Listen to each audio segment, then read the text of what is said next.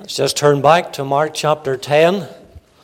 One thing missing is what we've entitled the message tonight. We'll buy in a wee word of prayer as we uh, turn to the scriptures and, and to the preaching of God's word this evening.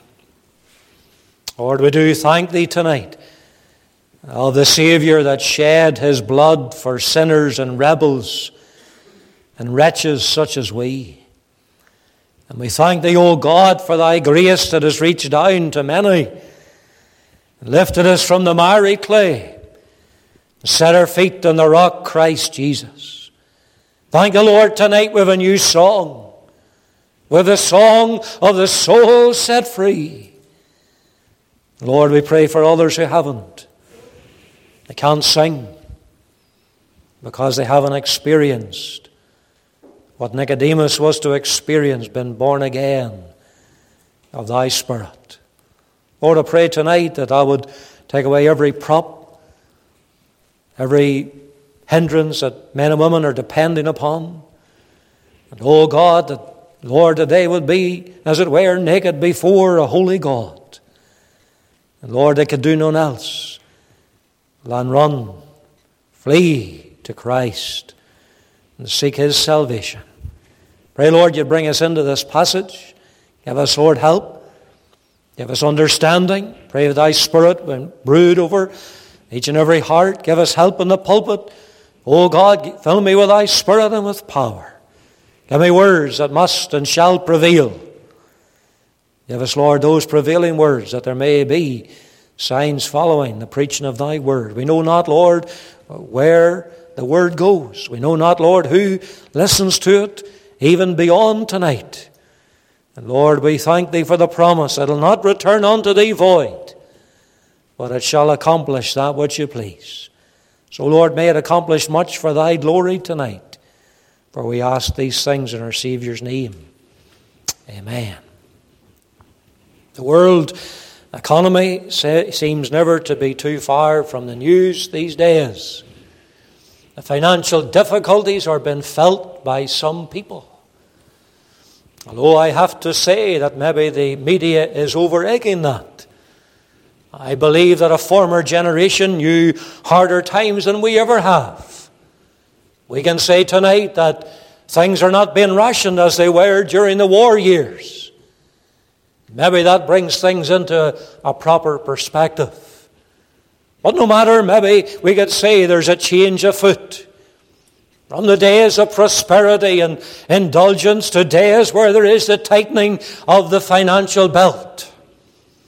What, of course, is left out of it all is the fact that God is sovereign and that His promises to His people shall never fail. The psalmist could say, he had never seen the righteous forsaken, nor his seed begging bread. Psalm 37. And he was an old man then. He knew the promises of God to be faithful. What we can think of economists tonight, indeed others caught up in their little empire, going about to make money and only money, they have very little time for the things of God. They have very little time for the matters concerning their soul's salvation and their spiritual well being. It is a most difficult thing for one who's trusting in riches to be saved. That is what the Lord taught. That's what the verses that we have read even tonight in course of this passage. And he described it or illustrated it. It's easier for a camel to go through the eye of a needle. And the ladies in particular will appreciate how small the, the, the eye of a needle is. And you do well that you can get the thread through the eye of a needle without the glasses. There is a little picture there, of course. It has been suggested by some commentaries that there was a gate in the walls of the great city of Jerusalem, and it was so small, it was called the eye of a needle. And for the rider and the camel to get through, well, the rider had to get off the camel and he had to get the camel down if he could and uh, get it in through that little gate. But it was a tight squeeze. And the Lord says it's easier for a camel to get through the eye than it is for a rich man to enter into the kingdom of heaven. But men and women, while that is impossible with men, it is not impossible with God. And in the scriptures, we have Joseph of Arimathea. He's a rich man. We have also Zacchaeus. He's a rich man. But those men who were rich, yet they were saved by God's grace and they were assured of heaven. And sadly, while they may be examples, they may also be exceptions to the rule. For as we come across this passage, the Lord having spoken to the children, to the boys and girls, he said, Suffer little children to come unto me. He did more than the parents wanted him to do. The parents just brought the children that he might touch them. But he took them up in his arms and he blessed them. But having spoken to the children, he had also concern for the young people. Because he speaks to one who has become known to us as a rich young ruler. And when we read of this rich young ruler, this young man, there's a sense that we immediately fall in love with him. There's much that endears us to him. There's an earnestness about him. There's an honesty about this young man. And yet the Lord was to say some pointed words to him. And I want us to consider one thing thou lackest. It could be this young man is in this gathering this evening. There's much that is wholesome, there's much that is endearing about you, and yet the Lord Himself would come along and He would whisper in your ear the same words. There's one thing missing. One thing thou lackest. Why did the Lord have to say those words? Well, if you look at my text, verse 21, Jesus, beholding him, loved him, and said unto him, One thing thou lackest. Go thy way, sell whatsoever thou hast, and give to the poor, and thou shalt have treasure in heaven. And come, take up the cross, and follow me. Want you to notice, first of all, his proximity. His proximity. In all the gospel record, you'll be pressed hard to find a sadder incident of what stares us in the face tonight concerning this young man. If there is one thing which is clear throughout the Word of God, particularly so where the gospel is concerned, then it's this that it is possible, very possible, to be near the gospel and yet not be in that saving relationship with Christ. The Lord Himself, speaking in the course of what has become known as the Sermon on the Mount, uh, you'll find it back in, in the opening chapters of Matthew's Gospel. He was to say in Matthew chapter 7, verse 21, He says, Not everyone that saith unto me, Lord, Lord, shall enter into the kingdom of heaven but he that doeth the will of my Father which is in heaven. Many, verse 22, many will say to me in that day, Lord, Lord, have we not prophesied in thy name? And in thy name have cast out devils, and in thy name done many wonderful works. There's many that will be able to put themselves in those categories, and yet the Lord's answer is, I never knew you. They're so close to the gospel, so close to the, the Word of God, and yet they're not in the saving relationship with Christ. You can think of those who were so near to the Lord and yet they did not know Him as Savior. You can think of Judas. Judas was one of the very twelve disciples. One who heard the Prince of Preachers speak the words of life. One who saw the miracles that he wrought. It was Judas who knew the presence and the company of the Savior. Moreover, it was Judas who got so near, so near to the Lord, listen to this, that he planted a kiss on his cheek. I tell you, he got near, didn't he? But from that, he went to a suicide's grave and to a lost Christ rejecter's hell. What about Pilate? Pilate got close enough to the Lord. He could see his glorious majesty. He could understand that he was a just man and one who had done no wrong. He could say to the great crowd before him, I find no fault in him. And yet, with that image pressed upon his heart and mind, he was to send him to be crucified, and he went to a lost eternity himself. Queen Agrippa. King Agrippa, in hearing God's servant preach of Christ, of his death and his resurrection, who was brought to that place where he had to say, Almost, thou persuadest me to be a Christian. But the silence of the scriptures would indicate that he never came to that time when he was altogether persuaded. You see, he was close proximity to Christ. He was in close proximity to the message of salvation, but he never embraced it. And in this passage, we have a young man who got within close proximity to the Lord. The Saviour, having blessed the children, was about to make his way toward Jerusalem. His time was nigh when he would be delivered into the hands of evil and cruel and wicked hands of men who would crucify him upon that cross. But while the Saviour was upon that way, there came this young man running to him, kneeling down, desiring to meet with him before he was gone. He was a young man who was so near the Lord in the physical sense, he could behold that face that would be marred more than any man's. That brow that soon would have the thorns pressed down into it. He could see those cheeks uh, from which the soldiers would soon pluck the hairs from. He could see that mouth from which flowed the words of life and truth, and in whom there was no guile. He was in close proximity to the Savior, and in a sense he got even closer. Because he reached his very heart. We are told that the Lord, beholding him in our text, loved him. The Lord had a compassion for this young man. Why did he come to be so close to the Master? Look at the words of verse 17. For it'll tell us the answer. When he was gone forth into the way, there came one running and kneeled to him and asked him, Good master, what shall I do that I may inherit eternal life? This young man was found running because there's a very important question that was troubling and gripping his heart. Now, usually it was the case, it would have been the distress of the body that caused men to get to Christ. And there were those who had ailments. And maybe they were carried there, and others were brought there. Maybe they were blind and they needed to get the Lord. They wanted that physical healing. But not so with this man. His distress was of the soul, it was about the hereafter.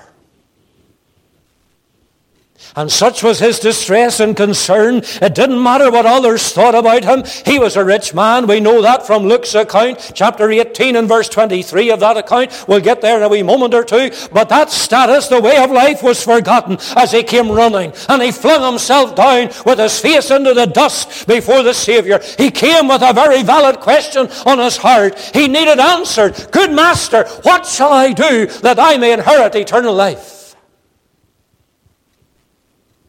All his life, this young man had been striving to do works which were pleasing to God. He was the one who knew the commandments. He sought to keep them as best to his, his ability, but yet deep down in his heart he knew that there was a possibility, the very strong possibility, that it wasn't enough. And he had no peace of heart to know that he had eternal life. There was still something that he needed to do to make sure of his entrance into glory. But yet, for all that, we read that he was to turn his back on the claims of the Lord. As verse 22 tells us, he went away grieved. Those words tell their own sad story. For this young man was so near to the Lord. Yet he went away still having no saving relationship with him. And that, my friend, is a tragedy. A tragedy that is being repent, repeated in this day and generation. A tragedy whereby there are young men and women and older who have heard the message of the gospel. They've heard the claims of Christ to their own soul. They have seen him through the pages of Holy Scripture. They have seen him through the lives uh, uh, of others around them. Those lives that have been changed by the power of the gospel. There have been those times when the Lord is drew very near through His Spirit. And young man, young woman tonight, older men, women, and others have heard the call of the Lord. Come, take up the cross and follow me. Are you in the meeting tonight? And yet, for all that, you still have no relationship with the Lord. Does this sum up your spiritual condition this evening? The proximity. But you know, there's something else that comes near to us tonight, and that is his profession. You That which endears us to this man is his open confession of the sort of life that he lived. Look at verse 20, for example. He answered and said unto him, Master, all these have I observed from my youth. Here is one who had high standards in life. We're not thinking here upon Zacchaeus. And you'll all know wee Zacchaeus went up the tree and all of that. But he was guilty of deception. He was an old wretch. He robbed the people of more money than he should have. We're not thinking here even of a Saul in his unsaved days uh, who went about causing havoc among the church of Jesus Christ, putting men and women in prison just because they were believers. We're thinking of an upright man, a man who had good standards in life, a man who had the Bible in his house. A man who read Exodus 20. He knew the commandments. And his conscience attested to the fact that he had kept those commandments that are mentioned here as far as he was concerned. His conscience was clear that he had not committed adultery, he hadn't killed. What's more, as far as his mind could stretch, he had kept those laws from his youth up. Here is what we would many, many, many would call today as a good living person. You ever hear that term? Ah, he's good living.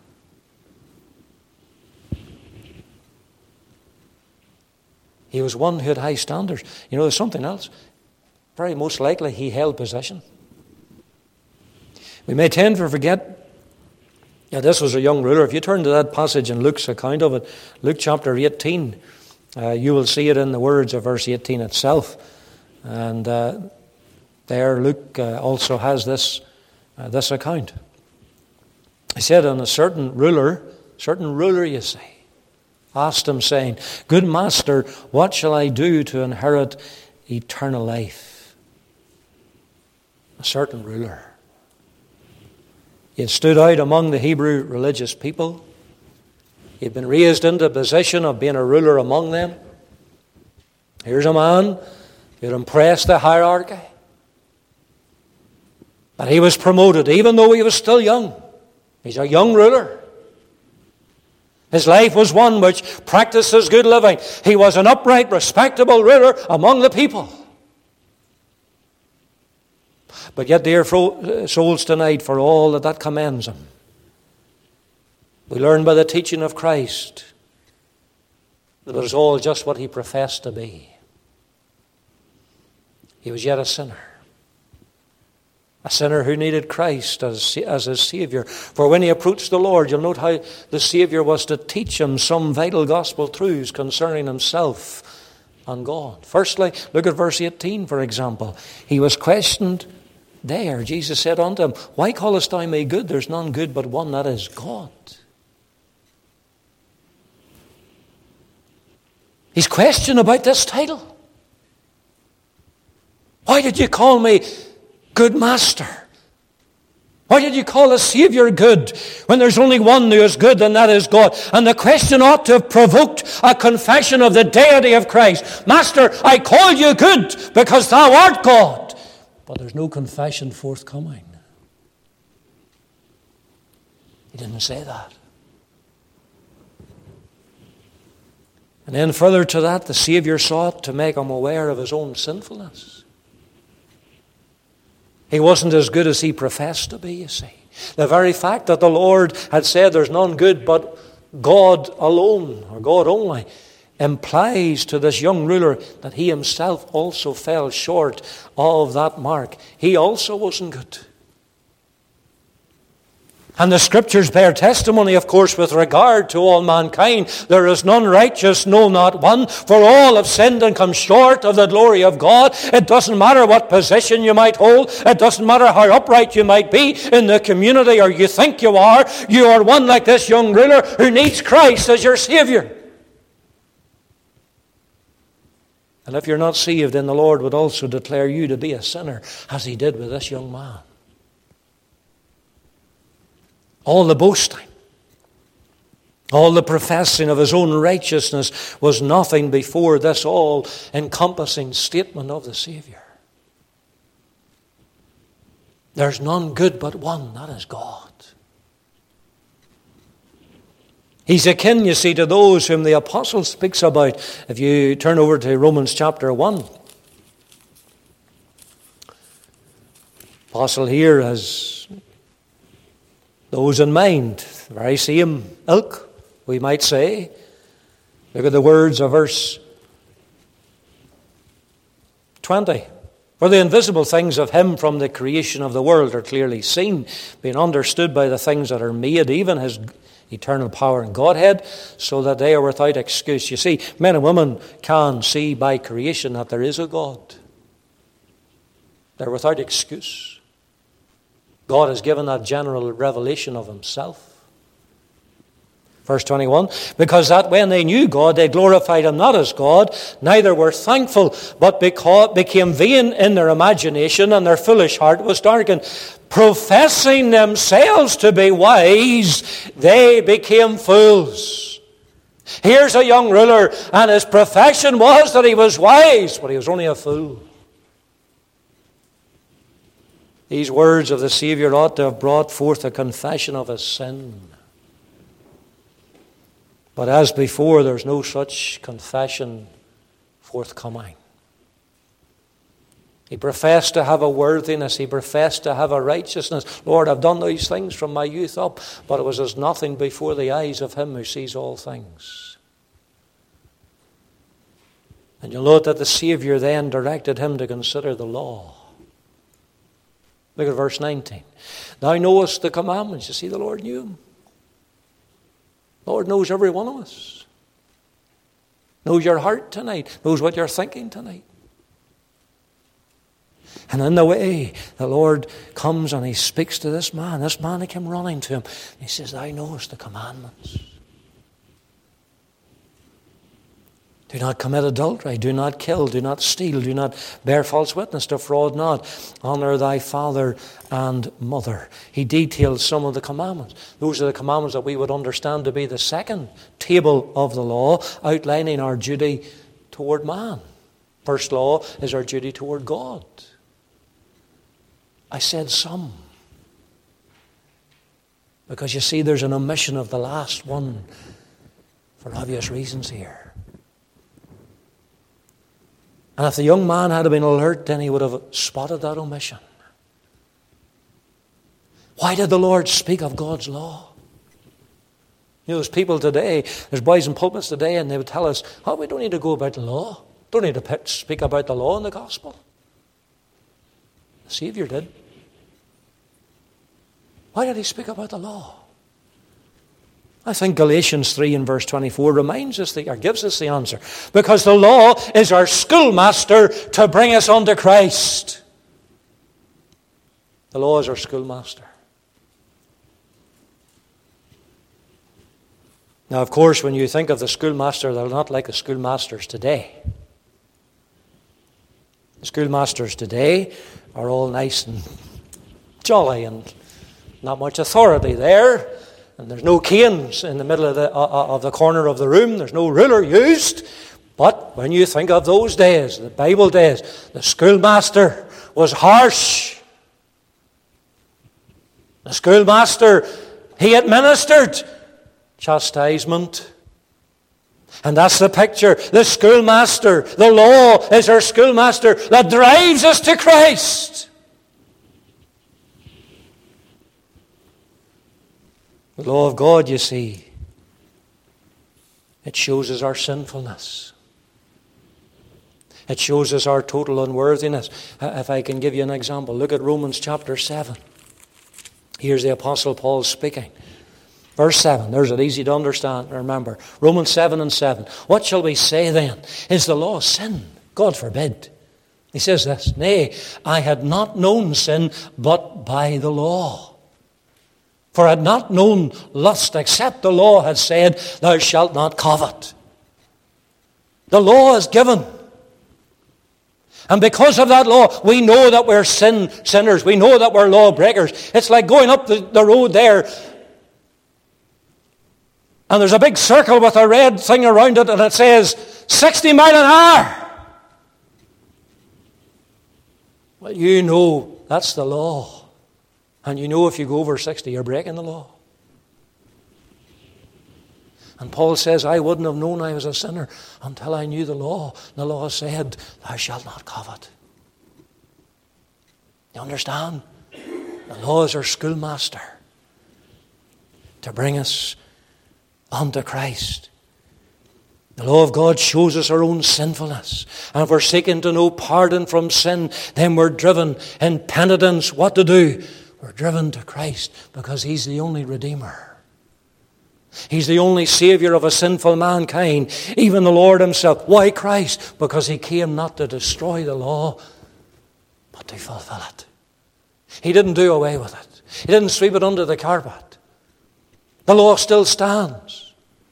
But He came that He might fulfill it perfectly on our behalf, and He kept it perfectly. He never sinned. What can cleanse us from the guilt of our sin, having broken God's law? Nothing but the precious blood of the Savior, the one who went to the cross, fulfilling the law of God on our behalf, shedding his own blood because the law decreed without the shedding of blood there's no remission. But sadly, even though this young ruler had the prince of preachers, and he had the best of a teacher in God's law, Yet still there was no brokenness of heart over his sin. Instead, there's a clinging on to his empty profession. All these have I observed from my youth. That's the only answer he gives. Maybe this man's in the meeting tonight. There's much good about you. You're respected. Maybe you're a lady. You're respected. And you have an upright character and you do much that is good. But my dear loved one, learn this that good works are not enough in the sight of the Lord. Good works are no substitute for your soul being born again and being saved. Good works will not give you acceptance with the Lord. This ruler was an excellent young man, he, but he had a heart problem. His heart wasn't right with God. Alexander Whyte, he's a famous Scottish preacher. Maybe you've come across him. While he was preaching upon this passage, he suddenly stopped. And he engaged himself in a mocking laughter representing the demons of hell as this young man came to join them. He rehearsed what they might have said. Kept the commandments. Aye, and you're here.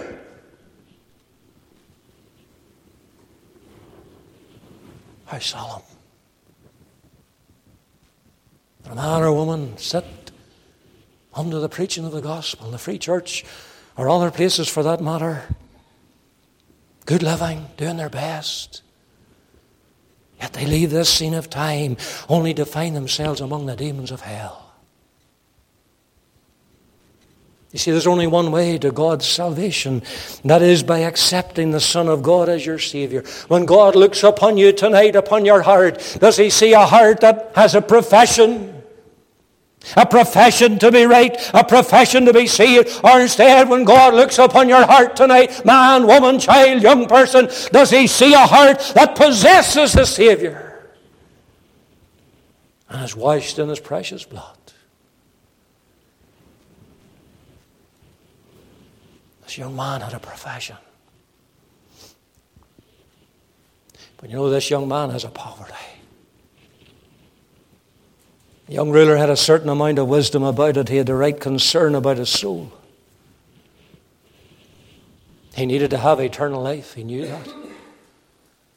He came with a sense of, a sense of urgency. There was, this was an urgent matter. He came to the right person with his concerns, even the Lord Jesus Christ. He came to the one who was able to save the soul for time and for eternity. But his mistake was that he thought eternal life was a problem to be resolved. He was to find out it was a person to be received. The Saviour was to gently show him the commandments which bear testimony to our relationship with God.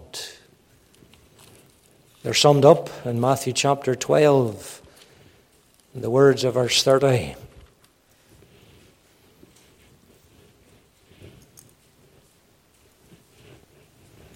Matthew, sorry, Mark chapter 12, verse 30.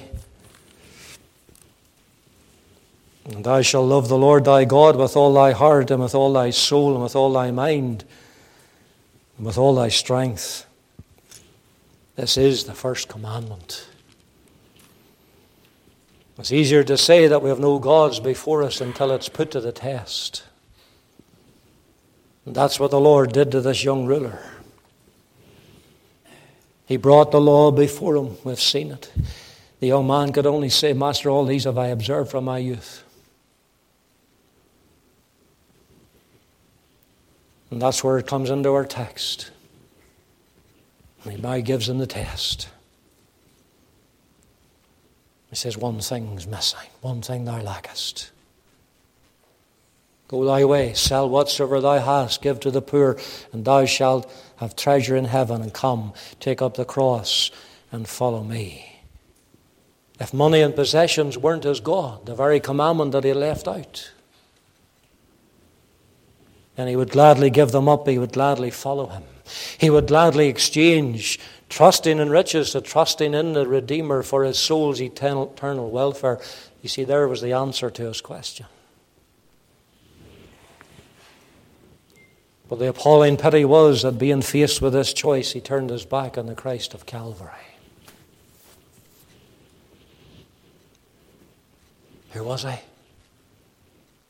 Paul reminds us he that was rich, yet became poor, that we through his poverty might be rich. He stood before the one who could give him eternal life, but yet he drew back, being challenged to forsake all and follow him. The price was too high. He went back to his gold, but he missed glory a rich young ruler on earth, but a pauper for all eternity as far as his soul is concerned. Think of what it might have been. If this, just, this young man had have repented at the Saviour's invitation. Instead of being a nameless figure who stepped into the pages of Holy Writ for one short moment and then vanishes into the shadows as quickly again and into a lost eternity, he might have been a leader in the church of Jesus Christ. He might have been a soul winner. He might have been singing in the choirs of heaven tonight. He's forever lost. It's too late for him. At least the silence of the scriptures, we have to come to that conclusion. But it's not yet too late for you. You see, man or woman, young person, you can make sure the ending of this passage is not the same ending in your life. If you will accept by faith what the Savior has done for you at Calvary.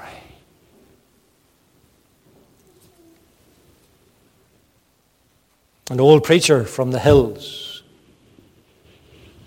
He was a guest at a very posh dinner one night in the north of England. He was asked to give a speech, although he didn't really want to. He felt very conscious of his inferiority, especially in such a brilliant company that he was in. But he didn't want to miss the opportunity to say a word for the Lord.